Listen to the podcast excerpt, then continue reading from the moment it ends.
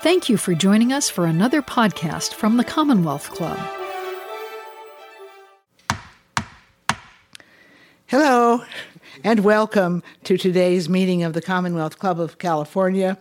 I'm Ann W. Smith, co chair with Lynn Curtis of the club's Arts Forum, and your organizer for this program.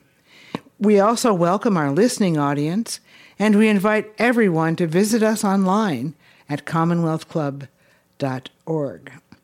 I'm so delighted to have our speaker tonight join us, Jeff Raz, author of The Secret Life of Clowns and The Snow Clown Cartwheels on Borders from Alaska to Nebraska, is our speaker tonight.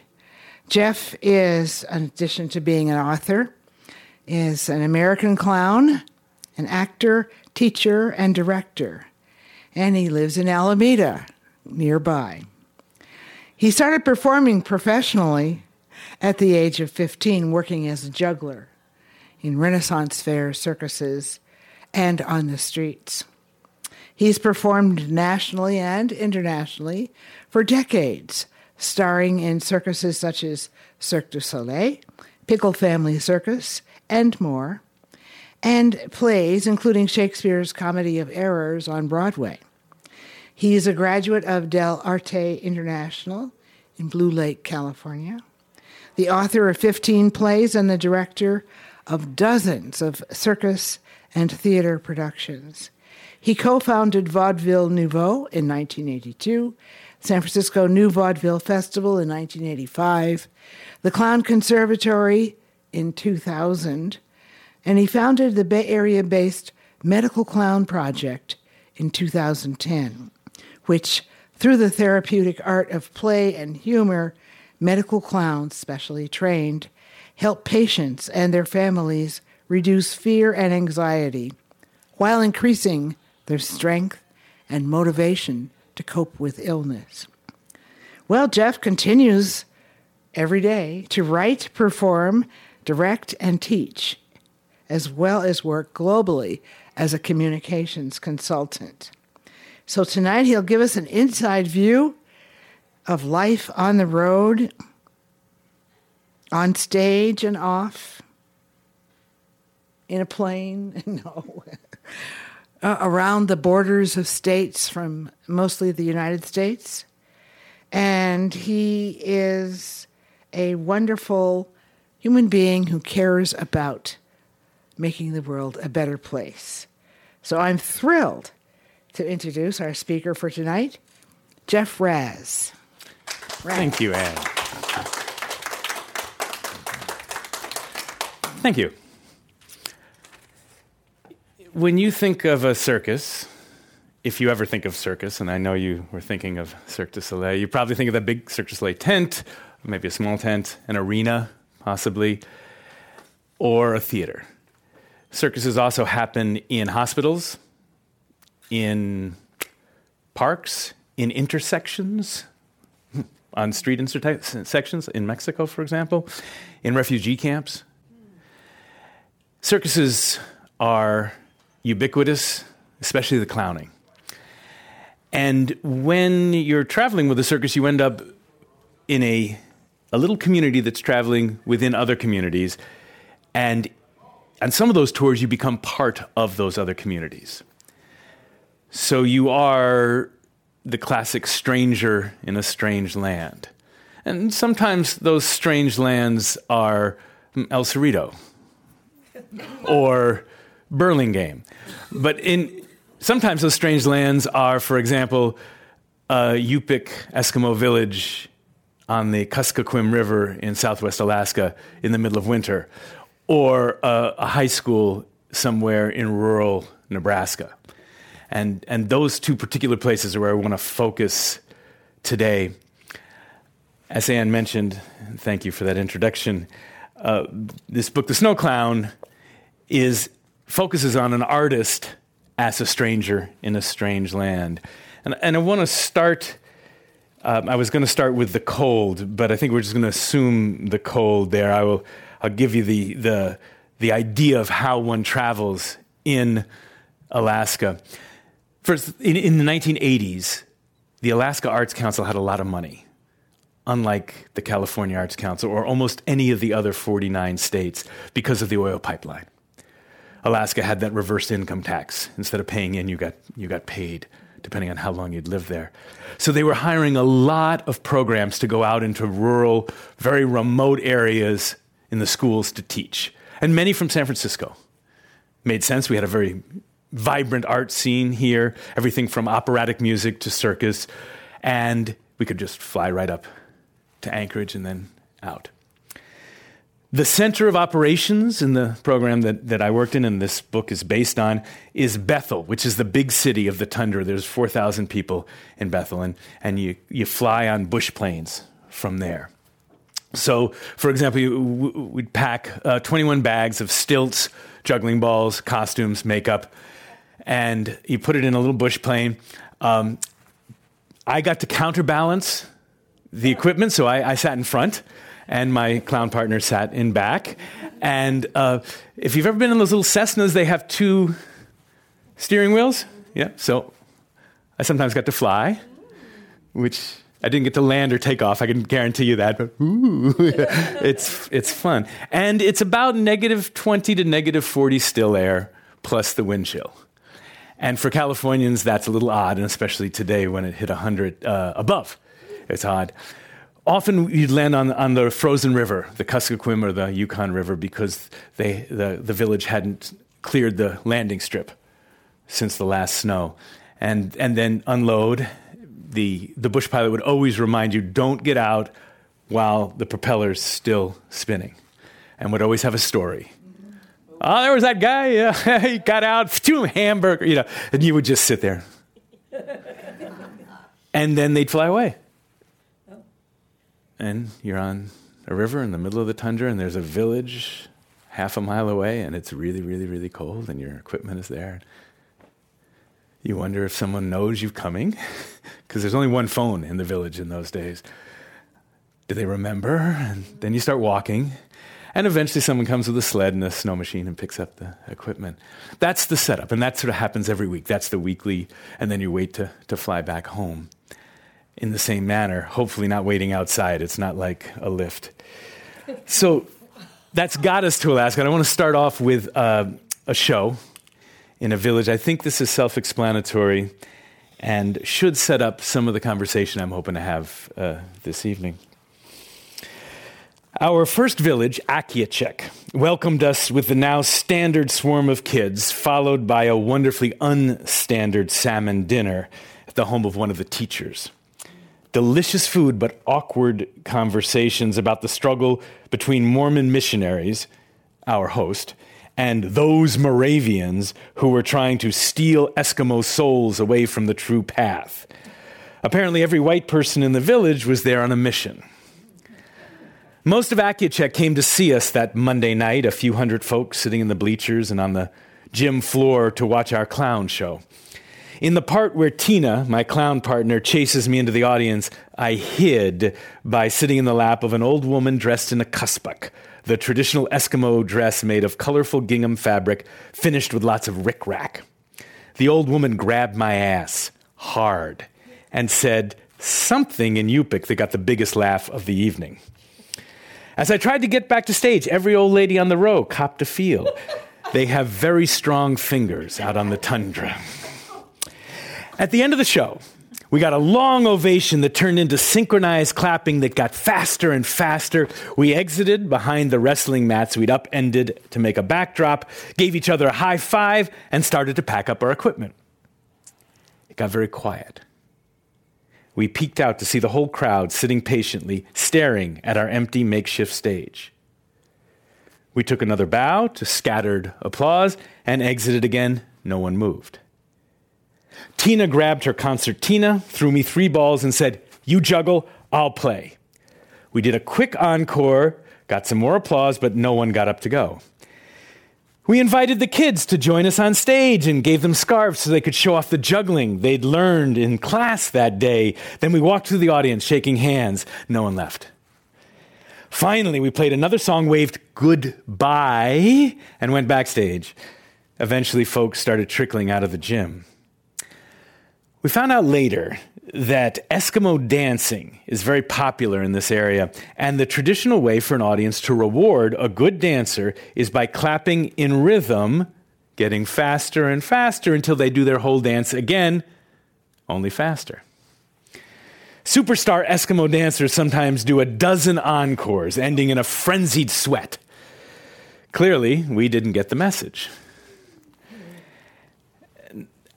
I found that one of the things about writing a book rather than a play is that you don't get the joy of having the actors interpreting it in between meeting the audience. With a book, you think you know what you've written, or at least I do, and then people start reading it. And one of the first book readings a, few months ago, someone said, You know, that story sets up all the other cultural misunderstandings, which we'll go through. They get, they get they get gnarlier. But I didn't even think of that as a cultural misunderstanding until he pointed it out. But it, it's really basic. You've got two professional performers who know from experience, both their own on stage, but their own as an audience, that at the end, you bow, they applaud, you exit, they go home. It always happens that way. Of course, the audience, who'd lived their whole life in Akiachak, knew that when something is good, you applaud, you applaud faster, and they do it again. And if you really like them, you do it again. Completely missing each other. So uh, I, I want to check in with you. Hello, Paul. Come on, come on down. You can sit with your family. Oh, you don't want to sit with your family. Okay, just as long as we're clear on that. All right, we're going to have a little cultural exchange over here in a moment. Uh, but I do want to ask, and this is a t- moment for the microphone. I'm imagining that all of you at some point have found yourself a stranger in a strange land. And again, it could be, uh, I mean, it could be walking into this building if you're a member, longtime member of the club and hadn't been here, or it could be someplace far away. Who's got, raise your hand if you have a, a moment when you realize, wow, I'm, I do not understand this place. Wherever I am, I just don't get the norms here. Yeah, Joni. Yeah. I was in Mexico uh-huh. and went to a I was in college and studying down there. I went to a party and a woman introduced herself and said she had four kids. And I used my hand palm down as we do to measure yeah. heights. Oh, this one, this one, this one, this one. And as my hand went down, and she looked at me in horror because in Mexico, this means that you think their child is stupid. and you're just holding your hand out the way we would show the height of. Oh man! Wow. So this, uh, I want to get another one, but just this idea. So in in the Eskimo villages, there's a whole lot of nonverbal language. Words are considered only if you need them, and this means yes. Eyebrows. You're going to commentate. Okay, this is the mime, and Anne will commentate. So, and and if if you mean yes, it's this. Of course, they don't just like at that party. They don't hand you a list. So we're doing a thing, and you know, kids, uh, you uh, you want to you want to do some acrobatics? Does anyone want to do some acrobatics? They indicated. Do you do you want to do acrobatics? And you're, you're thinking, God, they're having eye problems. Uh, it must be a big ex- exactly this this issue. Who has another one? Uh, any anything long, far away, or, or near, where you found yourself? I just don't quite get what's going on here. You are all smarter than I am by a long shot. you get. And do you? Did In you China, I remember traveling, and we went the the Western group of us. We we were directed towards uh, the soft seat car, and there are all these people gathered in the waiting room, and and so I, I thought, well, don't we have to wait for them? No, no, you're you're the privileged few, and so we got to we were led through all these people desperately wanting a seat to our easy seating on the soft seat car. I like that. So this is that's a very particular one where you have privilege as a as as a foreigner of some kind, and uh, I think for many of us that can be a really uncomfortable moment. uh, because if you didn't, if you turned down those seats, you would be disrespecting your handlers. Uh, if you took those seats, you're feeling like, what am I? It's not really congruent with my view of of this world. Um, but I think you, I think you really get to a, a there's a, a, crux there where y- your moral framework and their moral framework, and if, and you're not quite sure what they're, what's really going on. What's the moral framework going on here? It's a little deeper than the gesture, which is mortifying in the moment. This is, I get it, I get what's going on, but I, I can't sort it out. Did you have? Grab you got to grab the mic. And you're looking like oh no. This is going we were in africa and went to a, an area which was not used to having uh, westerners there. Mm-hmm. and we're there with just one uh, local that was it was in a Maasai uh, area. And we went to um, a home which had no furniture outside uh, until we got there. And when we got there, then all of a sudden, two chairs appeared from inside to be set out, always carefully in the shade, so that the visitors were in the shade. And then after that, and this was in uh, maybe 10 o'clock in the morning, then, out came a great big pot of what looked like mud, but actually was homemade beer. And we were offered uh, some homemade beer that didn't look very appealing and we were too stupid to know that that was uh, impolite on our part not to accept it. Mm-hmm. So we, we made social errors at two other uh, homes that morning. Then we got to the third or fourth place, and also appearing was not the, the usual muddy beer, but a, a, a yellow beer in a bottle from a store and the word had gone around the village, which which was at some distance apart. It was not exist; they weren't right next to each other.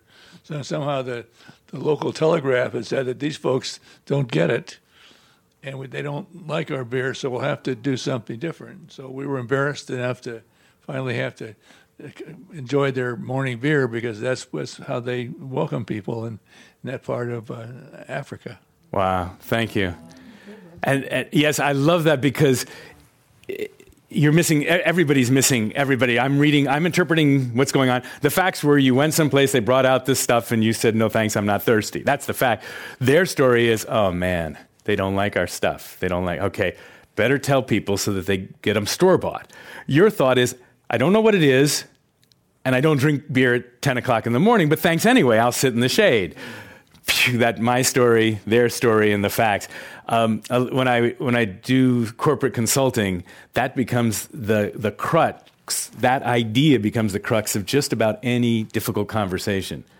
You, uh, you can imagine within a corporate setting, uh, uh, someone's direct report ha- is not doing their job the right way. Uh, my story, their story, the facts, and it's it's tough work, even when everybody is from the same town and working in the same organization it's very hard for me to understand that my story isn't the facts. There's also, uh, we won't go into this, but there's all this attribution where I attribute my behaviors to deeply held beliefs and then mm, accidents. it was a mistake. I attribute yours to who you are. So uh, you're, you haven't been getting whatever it is on time. I know it's not you who have, but I'm just choosing you. But okay, so you have not been getting, you haven't been getting stuff in on time. I attribute my need for it to be on time, for the fact that, that I'm clear and clean and, I, and, I, and I'm prompt, and I attribute it to you because you're basically lazy. You know that you haven't been getting the information from the other people in order, and you get it pretty close to on time, which is good. Consider how little information, totally different, and we're going to miss until we get to. Thank you. I was. I thought that's what it was, but yeah. the real reason. And your cat ate your modem, which is just terrible. So I want to read. Uh, um, there's a few sections. This book was written in the first person. Uh, and if any of you have done writing, first person, it, there's a nice flow to first person, especially if you're, there's a name for what I do now. I just read it, which is autofiction auto fic, not auto, not about auto, but auto fiction. You make up stuff about your own life, which is what I've been doing since I was very, very young, and it's what my children seem to be very good at as well. But uh, it's um, it's it's what this is called. But I, I, very late in the process of this book, my editor wrote me an email. My editor lives in Uganda.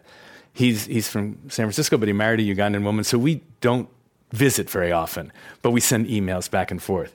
And I thought he wrote me an email saying, consider writing some little third person vignettes from the other points of view.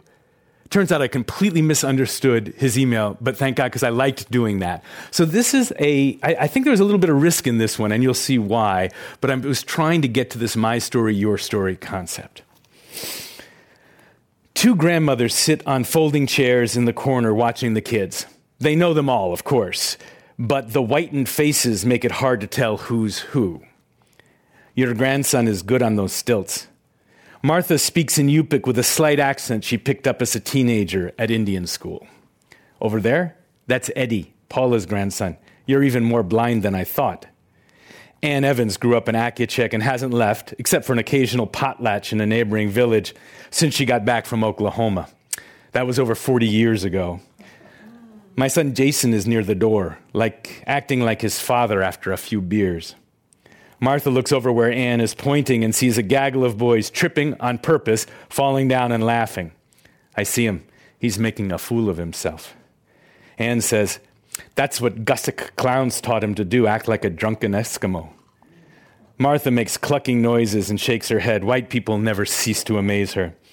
She came to the school today to paint faces so she could keep an eye on the clowns. She wants to see what they're making the kids do. She never likes strangers in the village, even the school teachers, and these clowns are worse than the teachers.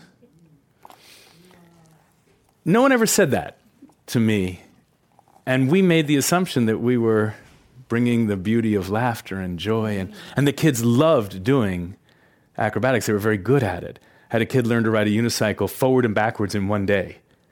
That's impossible. Uh, so it just seemed, and then the whole village came to the show and they were loving on the kids. But if you look a little deeper, that's my story. Maybe, maybe those grandmas, whatever that woman who pinched me said, uh, may not have been a sweet thing. I assume she said something about, oh, he's got a nice ass, but uh, she may have said something very, very different, yeah. and uh, I would never know. So I decided to try to get inside of their heads and see, wow. see what might be happening. Uh,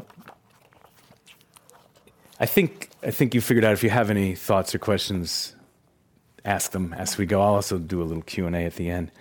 Um, I am going to get to some ideas of how to manage these. It occurs to me that at this point you might be going, okay, we're just going to go downhill into these more and more problems, and then we'll come, come back up the other side. But I do want to go a little deeper down. I'm going to set the stage. The middle part of the book is set in Nebraska, and it isn't just because the it rhymes with Alaska, though that was very convenient. Uh, this, the middle part is taken from a time in the 90s when I was an artist in residence in an amazing program at the University of Nebraska at Lincoln. The problem this program was designed to solve was we have a big, diverse university in the middle of the state that is full of tiny towns that are homogeneous beyond what we even think of as homogeneous. The towns are not just, oh, it's all white the town, everyone in that town is from Sweden, seventh, eighth generation, and from a particular town in Sweden, seventh or eighth generation, and a particular sect. So that was really isolated. So a kid comes from there and goes to the university at 18. It's mind blowing, and things don't go smoothly at all. Uh, university of, of Nebraska Lincoln is a huge land grant university with people from all over the world. So the, the answer was bring in artists, which makes it one of the most forward thinking programs that I've seen to this day. And I worked with them 20 plus years ago. They bring in artists. So they bring in a, a trumpet player from, from Texas, uh, a Mohawk poet, and uh, a Jewish clown. And, and that worked. I loved it. I did mostly, I took a show that I had, a solo show, that was based on my father, who was a, a, a soldier in World War II. He was in the infantry and he was a photographer. And uh, 20 years later, uh, when I was eight, he killed himself. And those uh, things had never been put together in family lore. But I was visiting Dachau uh, which is now, if you've ever been to Dachau in Germany outside of Munich, is a, it's in a museum, a quite sanitized museum, but still pretty heavy, heavy day's visit. Um, you can only get there with, by two buses. You have to transfer buses. It's not, it's purposely not easy to get there. But once you're there, you see some, some stuff. And while I was there, I thought, oh man, these pictures that are all over the place, I wonder if my dad took one of these pictures. So that was the beginning point for a play. And then I took that play to Nebraska, which quite surprised me. I didn't think that's where the audience for that play was going to be, but it, it, it worked. And uh, I'll, I'll, I'll, read a, a section later that's more focused on the play. They would send me into, after they got to trust me, after a few visits, they would send me into any class. Oh, you're going to a law class today. Great, that makes perfect. You're going to a literature class. Good. Okay, let have. Uh, you're going to work with student teachers and wherever they want. And then after they gotten that going, they said, "Well, let's send him out."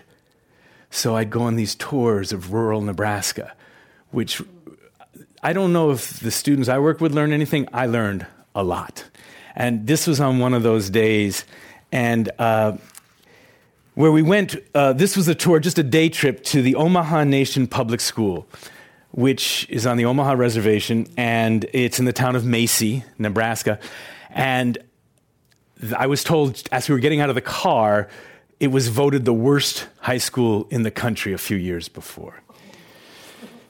So we're inside, Karen Anderson is in her first month of teaching, and from the size and color of the bags under her eyes, it's been a hard month. Her classroom is postered with presidents, maps, and other images from European American history. A couple of students are hanging around before class, so Karen introduces me to one of them, a rotund junior named Vernon Wolf. Vernon's face is pear shaped with a couple of jowly chins and ears as big as Buddha's. My first thought is he looks like an ox. His expression is distinctly bovine. He asks me, Why are you here? Sounding completely bored. I'm with a program out of the University of Nebraska and I'm teaching here today. Oh, what do you teach? His monotone flattens out an accent that would be at home in an Eskimo village. I'm going to teach storytelling today.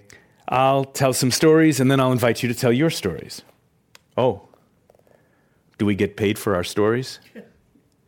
Looking at his lifeless face, I'm beginning to wonder if Vern is developmentally delayed. I laugh and say, No, we'll just share stories, learn about each other. I'd like to learn about your life here on the Omaha reservation. Vernon's face instantly comes to life sharp eyes, a little smile on his lips, and he says, without a trace of an accent, I bet you get paid for your stories, don't you? I blush and stutter out something ridiculous about working for the university, which means I have to get paid. Before I'm done, Vernon's face is back to its dumb Indian mask. Oh, I understand. Thanks. That's pretty much verbatim. That's not autofiction, that's autobiography. And the shocking thing for me, uh, wa- being the person walking through that, was I'd already spent 10 10 different trips in Eskimo villages, supposedly learning these lessons. I had a long talk with a friend of mine who is from Germany. He's lived in the United States and he married a woman in Japan and lived in Japan for seven years. And he says, There's this thing about cultural competency. But I got to tell you, my experience, I'm culturally completely incompetent, but I try really hard. And, and uh, we were looking at that fact that, and he says, and I agree with him, you, you can only be culturally curious and culturally humble. Those are really the, the options. You're not going to be culturally competent all the time. Um, this case, uh, humility was really embarrassment. Uh, as uh, I don't know it, I made up a name for, for Vernon, but um, I'm sure Vernon was a little happy. He, he, he got the teacher during the day. I sure wasn't. I mean, I was a little mortified that that and I tried to um, say what went through my mind uh, during that.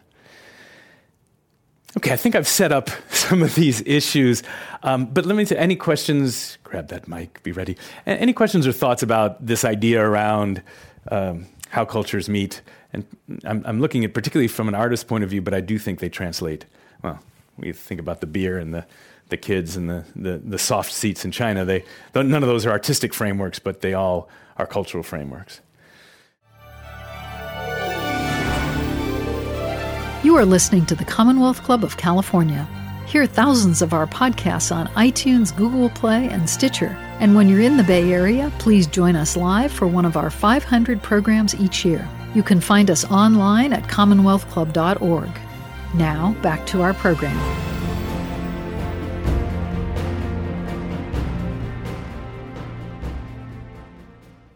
Any thoughts or questions? And you can go big idea or you can ask about the snow, uh, whichever, wherever you want to go. Anyone? We have a thought right here. My son has volunteered with Zip Zap Circus, which Oh. comes from South Africa. They absolutely do. to DC. And I just think the interesting this is not really what you're talking about, Uh-huh. but the fact that these kids are learning trust. And that it seems to be the focus of what you can fall, you can climb, Uh-huh. you can do these things. And I um I guess all I'm saying is I respect the circus. Yeah, good job. But you actually, there was a lot in there because you were making the metaphor, because I know Zip Zap Circus, uh, they do a lot of acrobatics, and it's some wonderful acrobatics. There's a particular style, mainly in Western Africa, but uh, in Southern Africa has picked up some of that style too. The style of acrobatics that basically goes to you make an impossible thing, and the last guy is usually a little guy, comes flying into it, but you don't hold it. Like in American circus, I used to do a, a four high, four people, and you stand and you'd hold it, and everyone, when you held it, it was cheered. In the African style, you don't hold it; you just hit it and fall out of it in a cool way. It's also always based on music, in, in my experience. Uh, now, some of the Zip Zap clown acts are not, well, they have music in them because there's mu- music. The separation between dance, music, and in this case, acrobatics is, is non existent. But it's these little kids Yeah. from DC learning to do Oh, through Zip Zap. And Zip Zap is teaching. I love it. I love it. And uh, this metaphor of, They, and then they perform the end of the week. The Nice. kids are performing. well, the, Zip Zap is doing with them what we used to do Yeah, up yeah. in, in, yeah. Um, the this it really is true. It's not just metaphoric, but when you do acrobatics, like, I was an acrobat before I was an actor.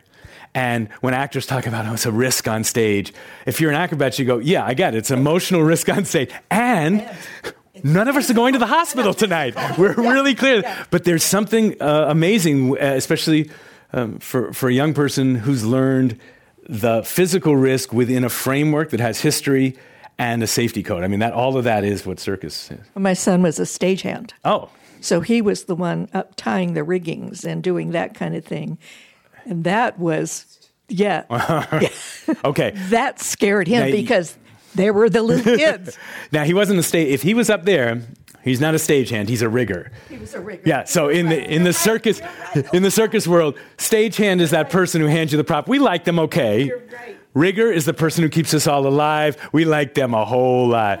Yeah. If we don't, we fake it. Good. Jonah, you had a thought or question? Well, I was thinking you don't have to go very far to experience the differences. I was thinking of my dad who lives in a a, a home where people take care of him 24 hours a Yeah. day. And when he first moved in, I said, um, they said, okay, we want him to have a lot of water. What else does he like to drink? I said, well, he likes soda. And they brought it, and I said, oh, he likes it cold. Um, can you put ice in it? And they looked at me like, really? And I, I went to the freezer, and there were three, maybe 10 year old ice cubes in the freezer. And uh, they explained they were Filipino. And in the Philippines, y- you don't use a lot of ice. Ice sometimes is a very, sometimes a Western um, feature. And they looked at me like I was crazy for wanting ice. Mm. Um, and it, this was, you know, 10 minutes from my house. Right. And- And, the other thought I had was sometimes, though, when you talk about cultural communication or curiosity, what, you know, that when the other person isn't curious about your culture. Right. I, I find a lot of times it's just one way, Mm-hmm. and that's a little awkward too. Sometimes where nobody wants to know about your culture, but you Right. want to know all about theirs. I, I think Actually, I think that's that's a really tough one. Um, sometimes when I work with people on how to have great conversations, they say, "That's wonderful. Now I'm good at it. Could you now go train the person I'm mad at so that we can have a good conversation?" Uh, but uh, well, the two of you were board members of the Medical Clown Project, and I learned a lot about exactly this: medical clowns, specially trained professional clowns in a hospital setting or healthcare setting, and in San Francisco hospitals, there are probably hundreds of languages spoken. And the room, especially on pediatrics, but also for adults, has become a, a, a, its, its own culture. And when you come in, you're not exactly sure. There may be some indicators. Maybe not. Maybe you've heard some Russian as you come in. Uh, and you get start to get your feelers out. But how do you quickly adjust to that culture? And in that case, you as the medical clown are the one getting paid to do the adjusting. So it's 100% on you. They got enough problems. They got a sick kid. They are sick themselves. They got a sick parent. They've got a sick relative. So it's all on you. But in a more social setting, um, how, how, do you make that work? I do. I still. I, I, I've fallen in love with this idea of curiosity and humility becomes the core. And um, when that when that happens to me, when I try to turn it around and say, "Wow, this is great because I'm learning everything in this. I'm going to learn so much, and sorry for them, they aren't they aren't going to know." And that lasts for a while, and yeah, until something else happens. Thank you for that. I I do want to move to um, some possible approaches to these, these issues of, of, of missing. And as I had promised earlier, this is at the end of a section of, uh, from this play that I'd mentioned earlier. And this is a section that's uh, it's kind of heavy. The, it's a ghost of the father is talking in this section. And there's this, the protagonist is doing section, just a, a scene from this play at a different, different class, as I'd mentioned. The lights go down. I pick up the metal chair and sit down. The theater is silent. It's Monday morning. I'm on my third week here and determined to let the students talk first. A full minute passes. Another minute. Nebraskans are Olympians when it comes to silence. They win. It's a liter- literature class, so I said, Have any of you read a short young woman in a red tracksuit sporting a blonde bouffant interrupts. Did your daddy really kill himself? No.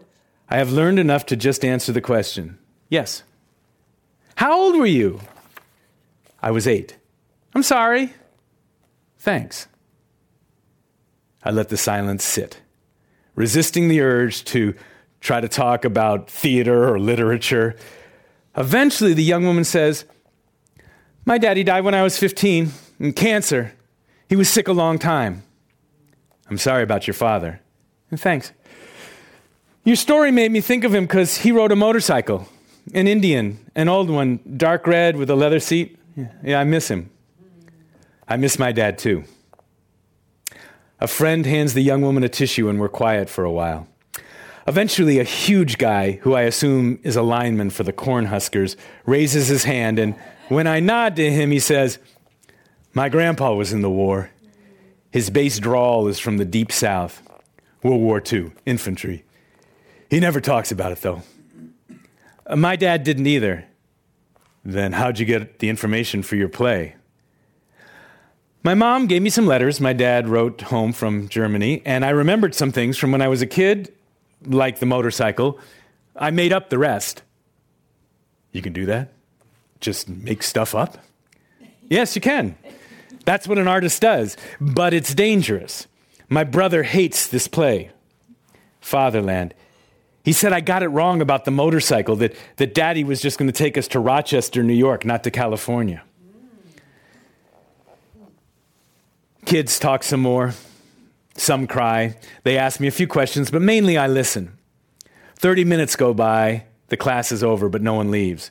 We're talking about our families, we're talking about art, we're talking about pain, and we're laughing together. The theater feels small and cozy. Eventually, the students trickle out. I end up talking to the big lineman until we notice students coming in for the next class. Before he leaves, the big guy gives me a bear hug. Thank you, man. That was a great class. That idea that when you're on stage, you're not necessarily there to supply the answers was almost physically painful to learn. You know, you're getting paid to be there. You've just done this. Clearly, they hate you because they're staring at you. Fill the void with something. Good. Let's talk about something out there. And this uh, earlier on, uh, the, I would start to bring up something about constructing a play okay, it's a literature class. That makes sense. We can, and they would ask about my family, and I'm thinking, no, no, you're missing it. That's the that's the content of the play. We're talking about the structure. Who cares? this idea that you wait and let them talk and go where they might want to go. So in a way, it's diving into, double downing on, on what you're saying, which is, yeah, it is actually all about them. Now, in this case, it was all about me for a while because I was up there doing the play. And now it's all about them. And it's not going to go the way I expect it to go. It's, it, it's a good moment to check in on this idea of silence, which I have found, and again in this in my coaching, corporate coaching, I find really people struggle with it. Just struggle with being silent, and people will admit it. Oh yeah, silence freaks me out. Uh, I mean, just, let me just say, how many people find that? Is silence silence can freak you out? I'm genuinely raising my hand. Silence can freak me out sometimes. You're comfortable with silence. she's staring. For those of you on the radio, she's staring at me silently. I know it sounds paradoxical, but say something about silence, would you? How do you use it? How do you get comfortable with it? If I don't have an answer, I don't answer. It's great. It seems that simple. I don't know. For me, that's much harder. I, yeah, yeah, Anne. I feel for the absence of silence. You know, say more today just you used to be able to go to Nordstrom's and you could find a quiet place in the lounge. And now this god awful music uh. is constantly playing everywhere in the store. And I said, Is there no escape? Yeah. You know, that's why I came to the Commonwealth Club before our meeting, because I knew there would be a place to be quiet.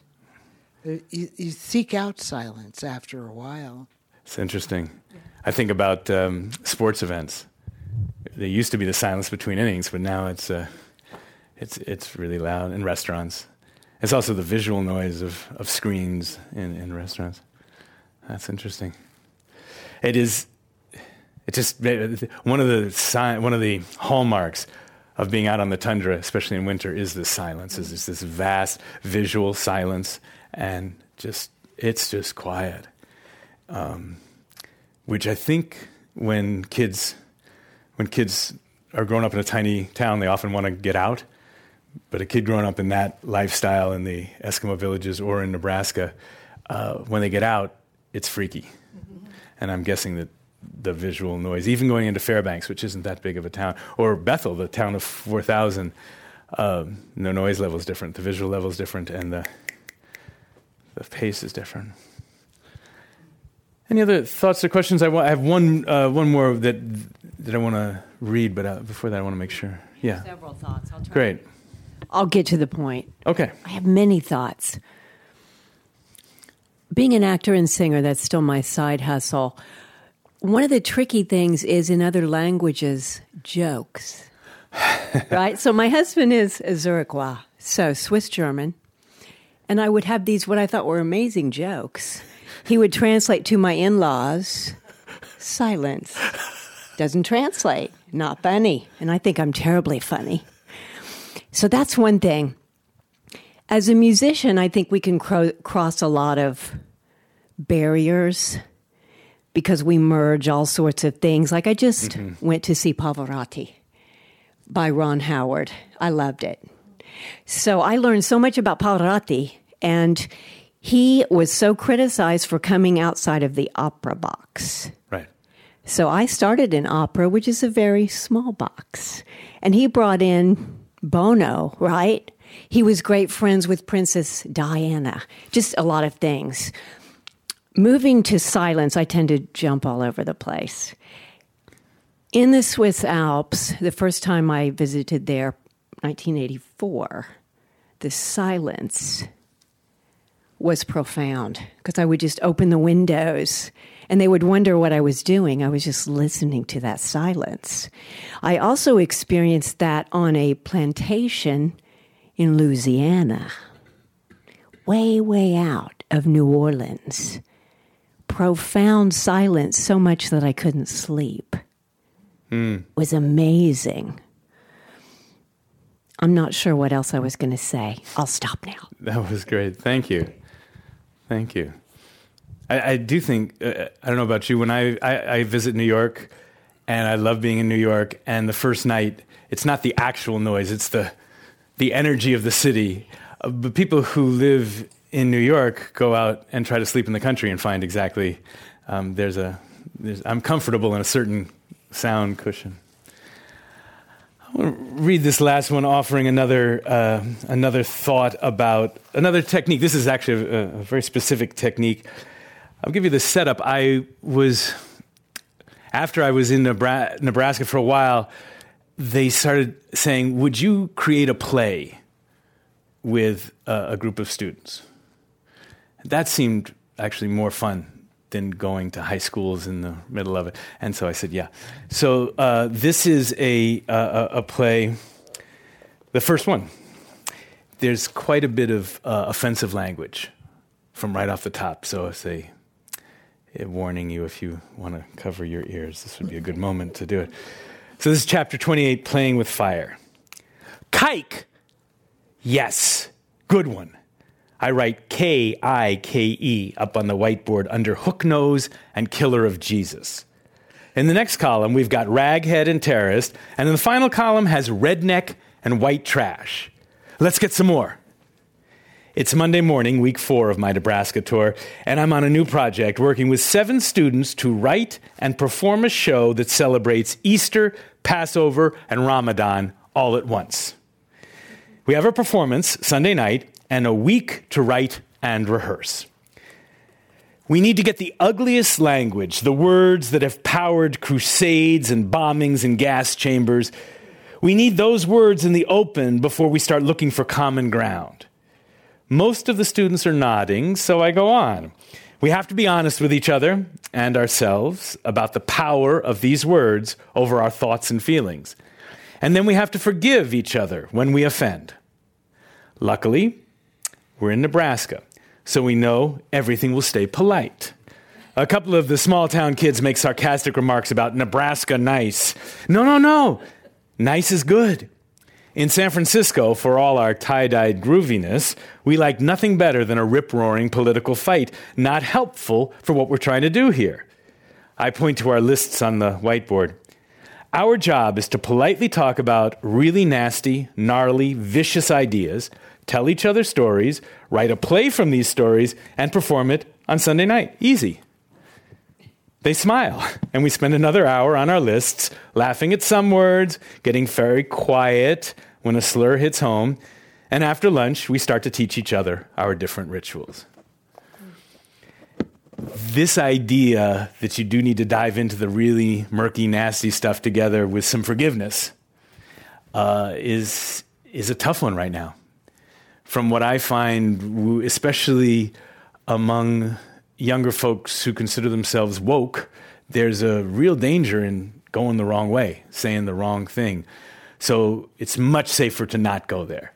In a corporate setting, people, you know, that's an HR issue, it's, you know, which means basically shut up about it. And yet, it can often be a, a, cultural misunderstanding can, or many cultural misunderstandings, especially in Silicon Valley, can be the root of exactly what's not going well with any, any given organization. How could people have those conversations, which probably help to be facilitated? It's hard to have those in the heat of the moment, not with a third party at some point. But without them, it festers. The, the, that world festers.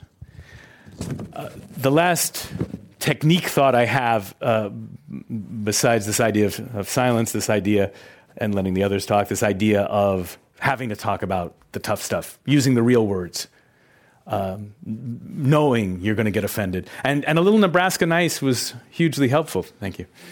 Uh, I also I did a second play. I did a bunch of plays. I, I was asked to do a play with the architecture department. which is where plays are never done.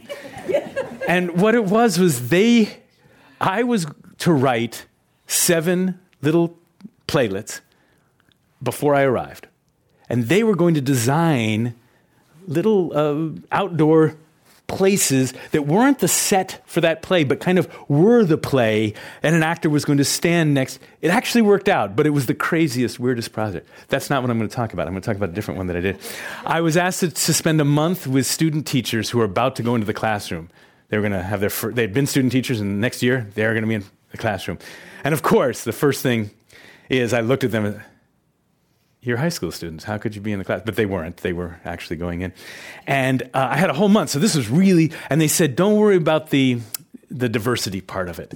Really, it's the art part. We want them to be able to make plays with their students, to have a little more sense of an artistic process. So really get into the writing process and then the rehearsal process and, and then the performance. So they really know that. And I said, okay, good. I was kind of exhausted with all the kike and raghead and, and so but the, i didn't have an idea for a theme. You still need a theme yeah. And the day before i opened uh, the daily nebraskan and there had been a cross burning at a uh, at a fraternity.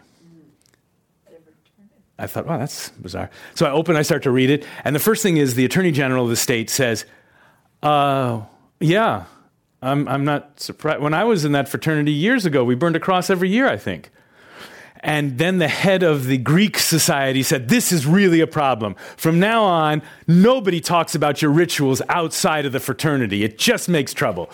And then, way down at the bottom, someone from the African American Students Union said, This is really a problem.